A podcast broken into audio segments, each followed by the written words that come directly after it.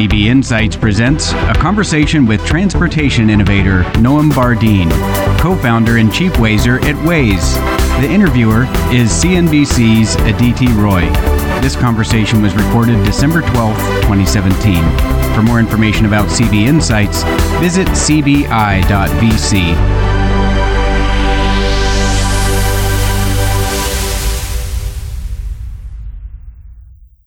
Great to be here. I am joined by Noam Bardin, Chief Wazer, the head of Waze. Great to have you with us. It's great to be here. Let's get right into it. Earlier this year, your company announced that it's going to be ramping up its carpooling service. Tell us more about some of the challenges in rolling it out in cities.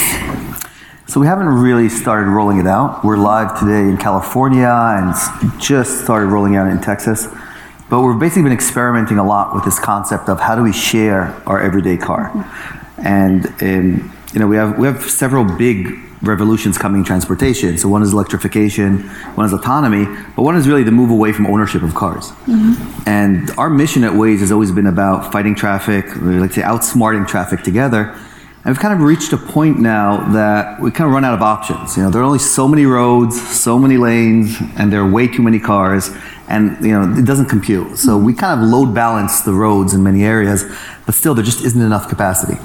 And we look at carpooling. If we can get a fraction of, of the people to actually share their car with others, we can radically change the, the traffic situation. And it's a problem because we're asking everyone to be slightly uncomfortable in return for massive societal gains, yeah. which is obviously a challenge, you know, for for uh, for every individual. And that's where we've been spending a lot of our time, really understanding how do you get people in together? The, the challenges here are not so much technical, but they're more sort of social or how do you engineer social experiences? And that brings me to my next question. I mean, you said that the whole thing is getting people to agree, kind of sign this contract to do something that's going to be a little bit uncomfortable.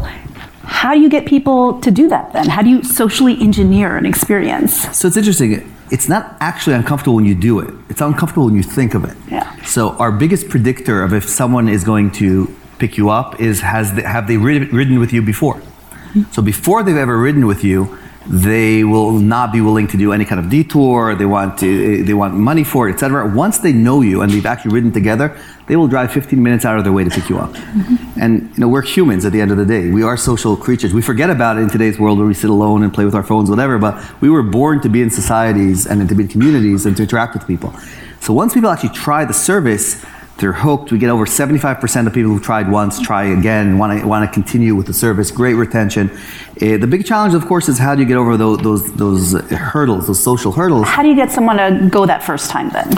So it, it's it's complicated. Um, a lot of that has been uh, what we've seen is there's sort of clusters of value that are created with carpooling. Mm-hmm. There's some people that live in in urban deserts where there really is no transportation and, and they have no choice, so they're willing to go way out of their way. There are people that take two hours uh, on public transit where it will take 15 minutes by car, but they just don't have a car, right? Mm-hmm. There are people that, that are believers. The, these are all sort of early adopters, which is the stage that, that we're, we're definitely in. But when we look deeper into the market, it, the issue of parking a lot of times is the most expensive part of your commute and it could take the most amount of time. The issue of tolls and HOV lanes. So we just launched an HOV feature and we're actually looking at the time and ETAs between HOV and non-HOV. If I can save you 12, 15 minutes on your commute from San Francisco to Mountain View, you know, getting that HOV lane is important enough for you to, do, to go a long way. And so there are a lot of different uh, values that carpooling creates. Obviously, for society, it creates a lot of value, but for each individual, it's a different story. And this is part of our product challenge. How do we surface that value to the right user? How are you unique from a Lyft or an Uber, let's say? So ride sharing and, and carpooling are, are, very different uh, uh, industries or, or, offers. You know, carpooling has been tried since the, the, the, the first, uh, Second World War. I think a lot of people know the, the sign of if you ride alone, you ride with Hitler. Uh, and, and, basically, this was the US government trying to convince people to carpool. The, the, logic has been there. In the 70s, the US government spent a lot of money on this. Companies have tried this. The, but at the end of the day, it is a societal challenge. So it's, it's, a consumer um, a challenge of how do you actually interact with people. Ride sharing is, is very much taking an existing model of uh, uh taxis, transportation, etc., and taking it way ahead. So what, what Uber and Lyft have managed to do is just phenomenal in terms of changing our mindset. I think all of these different services, they'll go from the same premise. It's about moving away from ownership of cars to, to transportation as a service. And, and this does not necessarily have to do with autonomy or electrification, right? There's a lot of people conflate everything together. Uh, and, and, if we think about, I think about today, what, what, what Uber and Lyft have done for me, I don't rent a car anywhere I go. That's like, it's gone. And I find it strange, the idea of renting a car now. Right? And, and we think about it, if you extrapolate it out, my daughter, my eldest daughter is 14, she, she, she's not going to be getting a driver's license. She's not going to understand why does she need a driver's license if she has her daddy's credit card and an Uber account, you know, et cetera. Like she doesn't need that. So I think these are the kind of changes we're going through. Are there some cities over others that are more fit for that type of a carpool service, let's say, uh, or unfit? Let's say New York, with there's so much competition between uh, ride-sharing services and public transportation. So when you leave the U.S., for example, if you take a city of Sao Paulo in, in Brazil, they have an odd even license plate scheme. So if your license plate ends on an odd day, you can only drive into the city on an odd day. That's the perfect example for carpooling, right? You can. Some people buy two cars there to drive each day, um, but fundamentally, those kind of, uh, of situations, which are getting deployed further and further. You know, HOV lanes is very much an American thing. In, in other parts of the world, you do a lot of uh, restrictions around uh, whether it's restrictions for time of day, a car. Uh, um, you know, London has its uh, congestion pricing. All these kind of models are about really trying to lower the, the number of cars that come into a city center. And the more restrictions are placed on cars, the more attractive carpooling is within that environment. Let's move on to autonomous driving because you talked about that. When do you see ourselves in a world where it's truly going to be driverless? So as I said, I think there are three different things going on. There's electrification, which is great for the environment, but frankly doesn't change the fundamental economics. Uh, there's autonomy, which is, and we're talking about in cars, but also in drones and in robots and in, in factories, is a fundamental change to how society is built. Um, and as a fundamental change, though, it is not going to happen overnight. We, we in the valley here feel like it's happening tomorrow, right? Like we see Waymo cars driving around and we see it's all about to happen, right? It, it took 20, 25 years to reach a point where we can freely trade a bit of data wherever you are on your mobile phone from when the internet began, right? And this is bits. Here we're talking about real things that we need to transport around. It's going to take a tremendous amount of time. But I think we're seeing really amazing progress. I would guess in the next year or two, we'll probably see an OEM come out with a car that can give you 85% self-driving. 85%. And, and 85%, when you think about it, is not enough for the fundamental change of moving to transportation as a service. Mm-hmm. But from a consumer perspective, if 85% of my ride can be autonomous, that's phenomenal. And, and the question to me is very much who's going to create the right models to build the right pla- the right technology there. So if you think of what Tesla is doing, right? Tesla is collecting, it's charging me a lot of money for my car so it can collect data to build its next car, right? Mm-hmm. Which is brilliant from a, from a business model perspective. And, and that's really, I think, the, the challenges we have going forward. Regulation is still out there. There's enough battery capacity in the world to, to build the cars tomorrow. I mean, we have fundamental challenges in changing how our society is built that autonomy is driving to. It is happening. It's going to be I think it's going to be the most uh, uh, impactful change that I'll ever see in my lifetime. I mean, this is going to make the internet seem like a rounding error. When we were talking about it, you were saying, I mean, the technology is virtually there. It's also a matter of getting people to just literally let go of that steering wheel. I know I've done a test drive in, in one of those, and it's it's really terrifying when you see the person next to you that's supposed to be the driver and their hands are not on that wheel. There's something psychologically that's really tough about it. So I don't know whose car you were driving in, the whole thing, but putting that aside, I actually see a different experience. People get into the car, the car starts driving. It's like, wow, I can't believe it, it's turning. And then nothing happens. The car just drives wherever it's going. It's just like a regular car. It drives you from place to place, and immediately people are looking for the next thing. Mm-hmm. And I think this is sort of the gap. People are trying to get the core technology in place, but very few companies, and there, there are a few, but very few are thinking about what does the world look like in that world where things are autonomous. You know, we, have got this company, I, I, forget their name, that, that, do these bus rides from San Francisco to Los Angeles mm-hmm. at night, right, with its beds. Yes. Right? Fundamentally, that's part of this change. I, I would never take a job in San Francisco and commute from the Bay Pier. Mm-hmm. But if there was a, a mobile gym that all I would do is get in the morning and actually work out on the way to San Francisco, that changes the time completely. That bus, I think, drives overnight, so you're sleeping. On right. So in yeah. that case, you're sleeping. So these are the kind of changes that begin that, that are the autonomy will bring in the sense where, where, where, the time is different. What you do with that time changes. Keeping that in mind, what's the higher priority then? Adapting autonomous cars to for current infrastructure or changing our infrastructure to adapt to an autonomous future? So, I mean, definitely in America, we will not be able to adapt our infrastructure to anything. We can't adapt it to ourselves, right? I mean, our infrastructure is a joke. We all know that. Germany might be a company, a country that would be able to actually decide we're going to adapt our infrastructure, actually do it. Maybe Japan. But in the grand scheme of things, most places, you know, government is dysfunctional everywhere, right? And, and infrastructure is so expensive, that's not going to happen. And so I think that the, the direction that most autonomous cars are going today, which is let's take for granted the, the, the infrastructure and let's figure out how we can work within it, what's going to happen. How do you adapt your navigation app to a self-driving world? So self-driving world it has several things about it but one of them really is the issue of, of moving from ownership to, to transportation as a service and whatever the, the the, the technological solution that ends up being the winner. So Elon Musk thinks we're going to drill tunnels right under roads. Mm-hmm. Some people think we're going to fly over uh, with, with, self-driving cars. Some are going to drive in the. Doesn't matter. Whatever it is, the more people you get into it, the, the cheaper the per uh, mile transaction is. And that's really the core of carpooling when we look at it. It doesn't matter if you're flying or driving a tunnel, whatever it is, how to get people who don't know each other, who are going the same direction, to get into a car together, share that space, and make it at a fraction of the cost. I mean, we love to talk about technology here, but at the end of the day, most people in America don't live here in the Bay. And for most people in America, the cost of transportation is a big part of their budget. And cost is really going to be what's driving a lot of this market. So technology is cool and important and everything, but if we can't bring down the cost to something fractional, we don't really change the market itself. How do you bring down that cost then?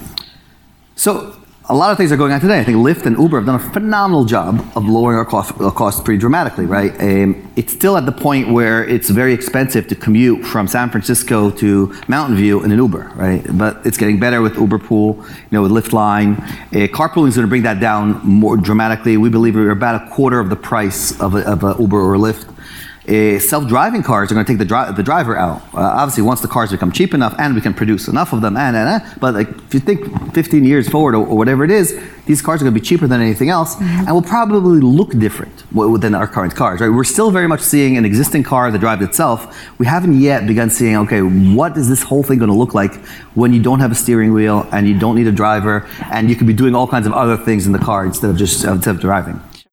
The CB Insights machine intelligence platform synthesizes, analyzes, and visualizes millions of documents to deliver fact based insights. It enables smart companies to predict trends, see competitor strategies, explore new markets, and reveal opportunities to capitalize on change. Visit cbi.vc today to learn more. Let's talk about the Israeli startup scene. You've made some remarks about Israel's startup nation status. Do you think Israeli startups need to do more to earn Silicon Valley's attention, or do you think it's the other way around?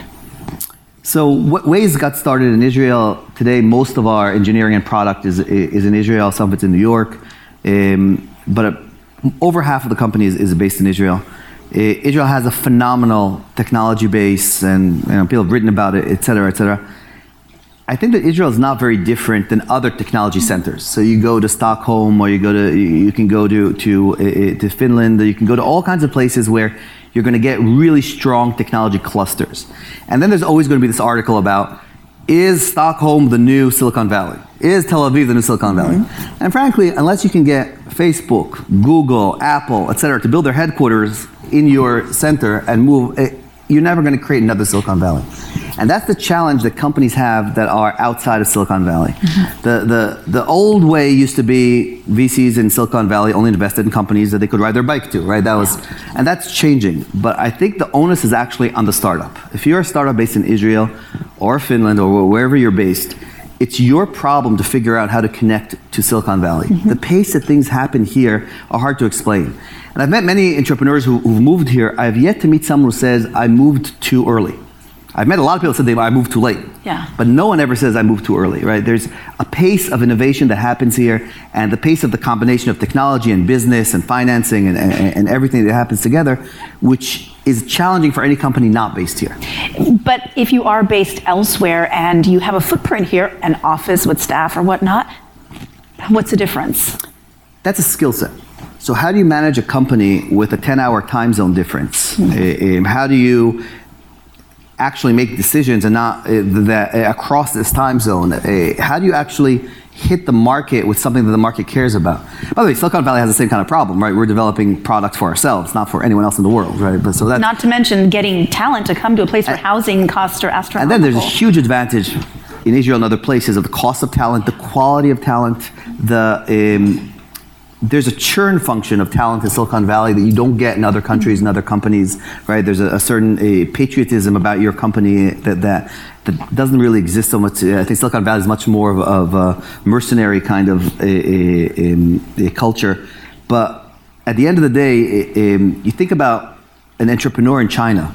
He doesn't care about Silicon Valley. His market's in China. It's a large enough market. He is going to be everything's done there. It doesn't really matter. But if you want to build a global brand, and you're coming, you have to be able to make it successful in Silicon Valley. If you're successful here, you'll be successful anywhere. If you're successful somewhere else, it doesn't mean anything about being successful here. In addition to leading Waze, you're also on the board of Airobotics, um, an Israeli company specializing in autonomous industrial drones. Tell us a little bit about that and what you're seeing in the drone market in Israel. So I, th- I think so. Drones, to, to me, autonomy is a is a fundamental change in how we organize our society and how we organize our, econo- our economy.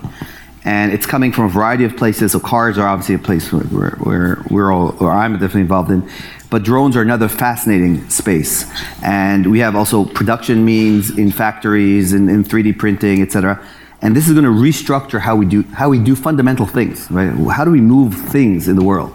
And I think we're, we're building towards a world where you'll be able to move any physical thing, whether it's a person or a box or, or food, anywhere at a, a practically zero cost. And in that world, a lot of things change, right? Why do you need a kitchen if you can have your kitchen be three miles away with a professional chef cooking, a professional robot chef who's cooking any kind of meal you could ever imagine? Why would you have a refrigerator in your house where you have food that's, that's degrading? You're trying to, to actually manage your own supply chain of how much milk do I need, right? All these kinds of things will, will, will fundamentally change. So drones are a big part of that and and uh, Airobotics is, is, a fascinating company there. The challenge I think that the drones have similar to autonomous cars is how do you start jumpstart your business in a way that you can actually work before the regulation catches up with the technology. And what Airobotics has, have done is they're focused very much on factories, industrial location, mines, ports, some of the nastiest places in the world. And they're flying autonomously within those constraints uh, of that territory. And that's giving them the ability to fly hundreds and thousands and tens of thousands of flight hours in real scenarios in the real world where they're surrounded by such dangerous materials that they're probably the safest thing sort of in that place. They're not flying over, you know, eh, civilian areas, and they're building up that autonomous expertise. So they have a robotic box that you put in your facility and literally it'll run, it'll open up, a drone will fly out, it'll do missions, it'll come back, it'll change its batteries, it'll change its cameras, it'll go out again, and everything without any human intervention. And this is what we're going to have in, every street corner 10, 15 years, right? Uh, uh, but to get there, just like Tesla needs to have me driving around as it, for it to collect the data, Airobotics is doing that in mines and other places with customers today so they can get those flight hours. And when you're talking about bringing food from a remote kitchen, then that has definitely implications for the DoorDashes of the world, right? I mean, it's literally anything, right? We think about Amazon and we think about what, what Amazon Prime has done for us, right? Well, now what if Amazon Prime is real time and literally you want a screwdriver, you click screwdriver, and within seven minutes the screwdriver shows up and you screw in whatever you want, and then you throw the screwdriver away and it goes away somewhere. I mean, that's the kind of world we'll be thinking about. I have probably 10 different screwdrivers in my house because each time I can't find them, and I probably use my screwdrivers once every two months, mm-hmm. right? And these screwdrivers just sit there. But this is sort of how the world was organized. When we look, you know, 10, 20 years to the future, my kids will definitely have a very different world that's organized differently. And just like Amazon Prime changed my life, that's all I buy from is Amazon Prime. I don't even go to stores anymore. Sure. For them, it's going to be even much more extreme, right? This is just the beginning of, of what autonomy can look like. CB Insights Events gives you access to the investors, operators, corporate leaders, and topics that are shaping the future. The data we mine enables us to see critical trends, reveal emerging opportunities, and inspire conversations. Join our community of innovators and discover how to capitalize on change. Visit cbi.vc/events today to learn more. I want to quickly talk about company culture. When we were chatting earlier, you mentioned how critical that is to the success of a company. It was a while ago that, that Waze was acquired by Google. How did you in, solve that problem in that mode and, and have the coming together of these two companies? So it's interesting. We were acquired in, in the summer of 2013, and we were just before Nest got acquired and before Alphabet was created, et cetera. But the model was similar in a sense to what Facebook did with Instagram and with uh, um, uh, WhatsApp. We were, we were left very, very autonomous. And that autonomy has allowed us to, to operate like our own company within Google. And yes, there are tensions and, and, and issues to deal with, but I think this is the model that's been emerging uh, in the Valley as the most successful types of acquisitions. I mean, Alphabet, in a way, is taking that model to the next level of having really independent companies. And I think as Google, Facebook, Amazon, et cetera, scale, how do you create smaller and smaller units that can preserve their, their, their DNA, their culture, especially when they do things that are very different? I mean, if you're building hardware and you're building the Pixel phone, you're very different than if you're working on search. You're very different if you're working on photos and, and, and or, or health, as we saw before. And so being able to create those smaller units where you do have that cohesive culture and process where people can, can control the destiny of their unit. I mean, empowerment of the individual is a lot what, what technology can give us, but we need that infrastructure for that. Do Wazers see themselves as Wazers or Googlers? So this was an ongoing issue. I think today they see themselves as Wazers. We actually have our own emails back. So I'm Noam at Waze. I'm not N Bardin at Google anymore. And I think the, these are the kind of uh, uh, changes that go back into culture. Culture is an intangible, but it's very, very clear what it is uh, when, when you see it or when it's broken. Great. Okay, underrated or overrated? All right. Are you ready? Bitcoin. Overrated. Do you have any? That's why. exactly. If I had it, I would have said it's underrated. yeah. Blockchain. Blockchain underrated. AI. Overrated. Facebook. Underrated. Google. Way underrated. Oh. Autonomous cars. Both. I think they're underrated eh, eh, in what they're going to change, and they're overrated in how fast they're going to come. Amazon. Way underrated. Data security. That's a tough one. Um, I would say it's overrated in the sense of how secure it is. Tesla. Underrated. And Uber. Underrated. Great. Noam Bardin, thank you so much for joining us. Thank you.